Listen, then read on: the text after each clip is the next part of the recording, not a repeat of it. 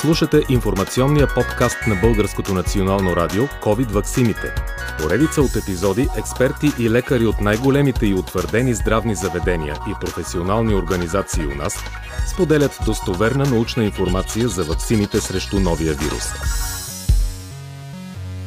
Вие сте с 13-ти епизод на подкаста на Българското национално радио COVID ваксините. Гости в този епизод са доктор Любомир Димитров, началник отделение по детска кардиология в Националната кардиологична болница и професор Доброслав Кюркчиев, началник на лабораторията по клинична имунология в Университетска болница за активно лечение Свети Иван Рилски. Една тема, която минава, както сега е модерно да се казва, като червена линия през цялата пандемия. Темата за и против ваксините. Институциите слушателите. Как те реагираха или не реагираха на тази тема? Аз се опитам да направя една връзка между предишната и сегашната тема, като обърна внимание на втората група хора с техните страхове. Техният страх е точно от институциите. Обикновено тези институции са някакви най-различни международни институции, конспиративни институции, знаете, Бил Гейтс и така нататък. Тоест, идеята, че по някакъв начин институциите целят контрол и част от този контрол включва ваксините, аз лично никак не бих я подценил като фактор, който пречи на вакцинацията.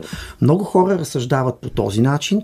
Тяхното мислене много пъти така е много стройно. Сега има и откровенно налудничави неща за луциферазата, трите шестици, които, нали, знака на сатаната и така нататък. Промяната на ДНК-то да не Промяната пропускаме на и 5G. Между другото, много принцип... хора убедено смятат, да, че да, ги следят да, чрез да, да, да, да. Знам всичките тези неща, да. но т.е. има към институциите като цяло едно недоверие. То от преди covid и очевидно не е само в България. Тоест към институцията има едно недоверие, една идея, че институцията по някакъв начин цели да манипулира индивида, глобалния ред, чрез подобни технологии. От другата страна вече идват самите институции, които по някакъв начин трябва да комуникират с подобен тип хора, които са с подобни нагласи спрямо но, институциите. Но явно в Германия и Франция се справят по-добре, извинявам се, че ви прекъсвам. Значи Германия, аз винаги съм го казвал, не е за мен е образец на така държава, където индивидуалната свобода твърде много се цени. Там Добре, институциите Португалия... имат по-силен контрол върху индивидите. Може би в Португалия, в Франция, както казахте, доверието към институциите все пак е по-високо, въпреки че и там има население, което като цяло не е склонно по никакъв начин да сътрудничи. На този фон нашите институции, според мен, имат една така доста пасивна позиция, поне такова е моето мнение. Доктор Димитров? Аз съм съгласен, че е така. За мен недоверието към ваксините е пряко отражение на недоверието на хората към управляващите най-общо казано. Затова процента на вакцинираните у нас е нисък, а в съседните страни е висок. Пряко отражение на недоверието на хората към институциите и към държавата. Това не е изненадващо. Макар, че за мен е специално мащаба на невакцинираните хора и нежелащите да се вакцинират е изненадващ. Изненадващо нисък, но не е неочаквано, защото ако не вярваш на държавата си, ако не вярваш на правителството си, а освен това държавата не положи никакви усилия да насърчи хората да се вакцинират. Да, това ми е следващия а, въпрос. Разгледайте вакцината като продукт. Този продукт трябва да се рекламира. Той трябва да има добра маркетингова стратегия. Нищо подобно нямаше, а това се правеше в много страни. Нали? Ние копирахме само, как да кажа, външната обвивка на тази маркетингова компания, като отидоха известни хора, да се вакцинират, само че това не е достатъчно. Не беше достатъчно нас. Това да, не беше да. достатъчно. Между другото, в цялата тази работа сериозен пръс имат и медиите. Нищо, че сме дошли на гости в медия, но медиите имат изключително отговорност към това, че процента на вакцинираните е нисък. С ужас вчера видях, че, например, Джуджи се изказва авторитетно за и против вакцините, тема, която ние разискваме. Сега, извинявайте, аз разбирам, че една медия търси атрактивни и различни Рейтинг. становища, но това не знам защо СЕМ, доколкото знам, СЕМ е органа, който би трябвало да се занимава с регулацията на медии. Трябва да има някаква саморегулация, защото каненето на хора, сега няма разбира се да ги цитирам, които да пропагандират глупости от национални медии, това просто е, е срамна работа. Да. Даже и наши колеги, включително които неясно защо, то стана ясно, разбира се, при изборите, защо го правят, но не знам доколко е морално и кой на тези хора ще им потърси сметка да правиш политическа или друга кариера с страховете на хората. Така ли смятате, че направиха кариера за Разбира сметка се, на че страховете на хората? кариера. Кой знаеше, например, доцент Мангаров? Ми никой. Доцент Чурбанов, Със който... същото. А, аз да. го знам, доцент Чурбанов. Доцент Чурбанов е мой приятел, държа да отбележа. Така, ами и в той- случай аз не бих участвал в, по чисто персонални причини. Защото той също Той е човек с промени... качества категорично. Да, но Сега- той промени мнението си към Мнението ваксините политик, преди да влезе в парламента. да. Аз само му в политиката няма да го коментирам, Да, нито избора му в политиката. А бихте- Но че е човек с качества, мога да гарантирам абсолютно. Да, аз говоря за посланията към хората преди да влезеш в парламента и след парламента. И той и редица други лекари, ваши колеги, преди да влязат в парламента, бяха почти антиваксари. Не, това е причината. Причината, знаете, то е класика, приказка за стълбата. Човек вижда нещата по един начин, когато е долу, по друг начин, когато Да. е горе. Добре. Интересът му става различен и съответно поведението му става различно. Професор Кюркчев, имаше ли добра информационна кампания за ваксините у нас? Поведението на институциите беше абсолютно пасивно, което включва в себе си отговора, че очевидно няма никаква информационна кампания по този въпрос. Понеже вие споменахте щаба, щаба залагаше, щаба беше преди ваксините, както си спомняме всички, щаба залагаше единствено насаждане на страх. Това също не е поведение, което според мен може да бъде така мост между комуникацията между институциите и гражданите. Това аз лично аз мятам, че беше крайно неправилна стратегия. Тогава имаше такава стратегия, сега според мен стратегия аз поне не виждам. Може би аз няма виждам. Да, казвате продукт, който вижда. трябва да Вижте, се продаде. А, сега а, трябва да кажем една истина. Вижте, пандемията изненада всички институции по целия свят. Тя изненада всички правителства, включително и такива мощни организации като Световната здравна организация бяха изключително неподготвени за пандемията. Не е проблем, че някоя институция или някое правителство е сгрешило в тактиката си. Но като че ли у нас не се получихме от собствените си грешки, а ние пък имахме и прекрасната възможност да се получим от чуждите грешки.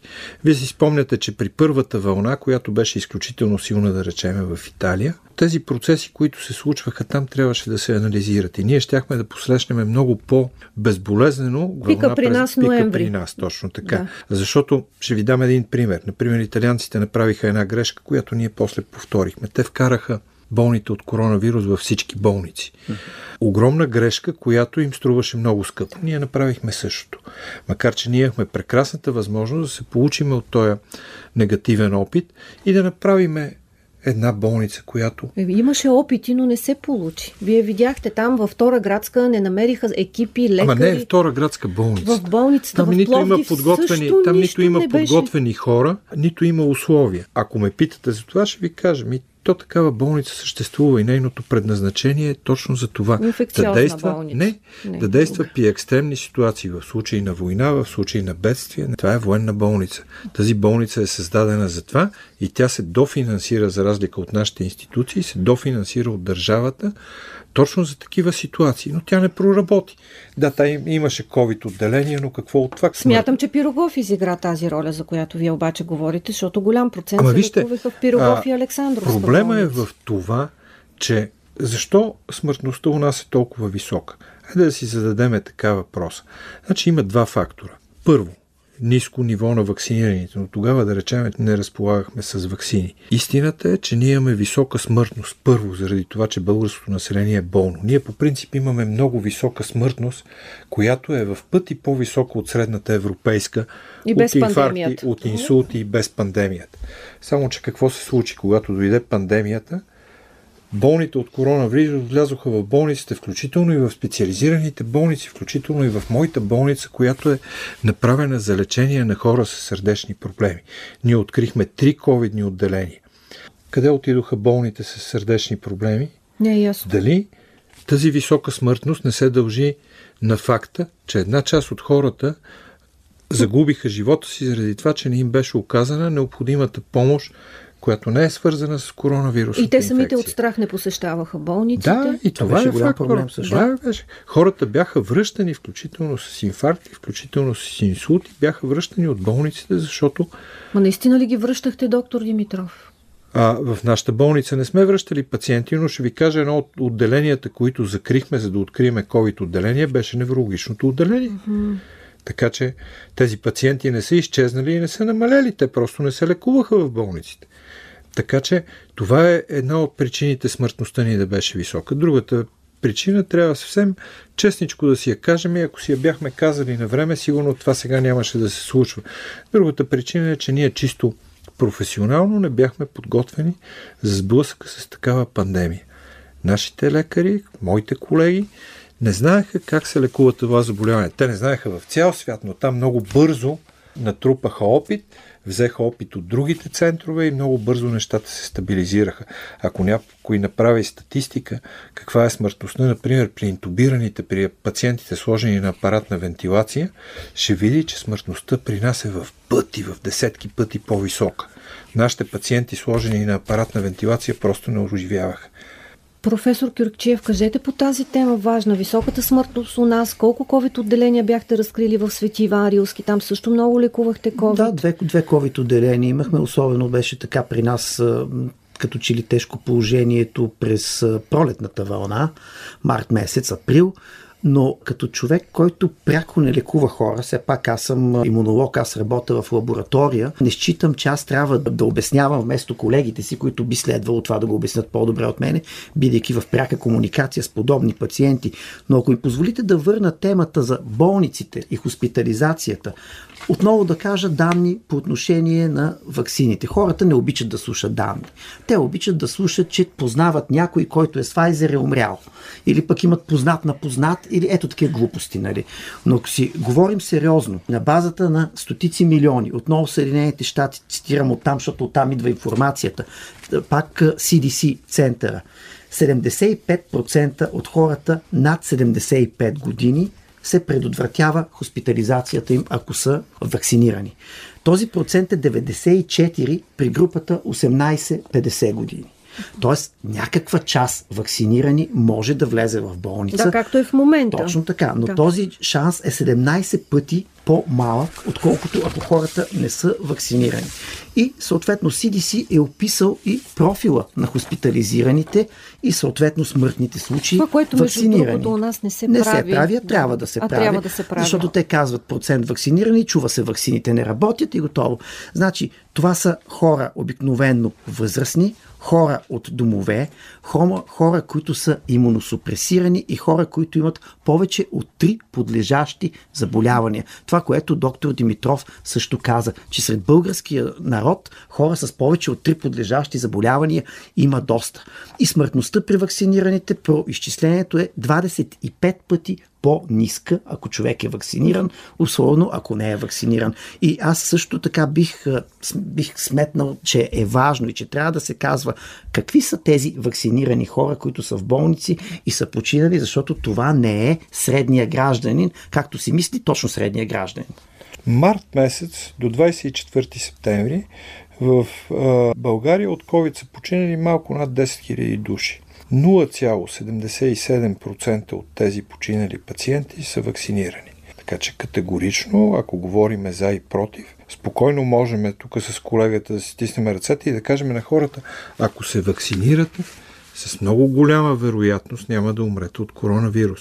С много голяма вероятност няма да влезете в болница, ще прекарате заболяването леко. Ако можем да обобщим в края на този епизод темата за и против ваксините, какво бихте казали на хората? Аз лично аргументи против ваксините нямам и да ви кажа, аз се опитвам някой път да казвам това, което казвам и сега, но съм достигнал до извода, че общо взето хората не се влияят, поне голяма част от тях, не се влияят от разумни доводи. Значи те са подозрителни към така наречените експерти. Аз съм платен от Pfizer, трябва Нюрнбергски процес да ми се направи, нали, всякакви такива неща. Смята се, че имаме някаква тайна цел, че или че сме накадърни в другия случай. Трудно мога да кажа, да призовавам и не ми е и работа да призовавам, не съм политик. Това, което аз правя и се опитвам да правя е да предоставям информация. Нека тази информация всеки си я премели през главата, доколкото може и да прецени какво да прави със себе си и близките си. Малко странични ефекти, много повече ползи. Невакцинираните се разболяват в голяма степен. Да, и последната като... цифра, която ще ви кажа е за така наречените пробиви на ваксините. Пробив означава положителен тест 10 дена след втора доза, най-малко 10 дена. Тоест това не означава болен.